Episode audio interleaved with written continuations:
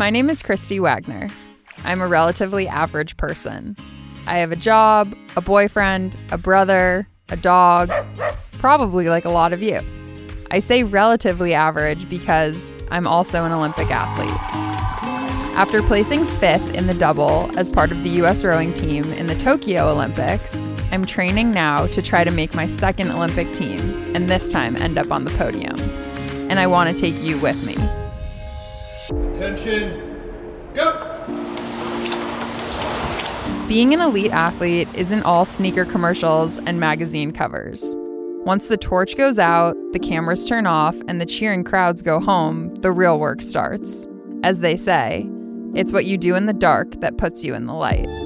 On the other three years, I'm going to take you behind the scenes of my training, competing, and preparing for Paris. This is mile like 0.0. We're doing it. I'll share with you my own struggles with self doubt, sports life balance, and moving on from losses. I feel frustrated and sad. I just didn't have a very good race in the final. as well as the joys that come from my teammates hitting a new milestone and, of course, crossing the finish line first.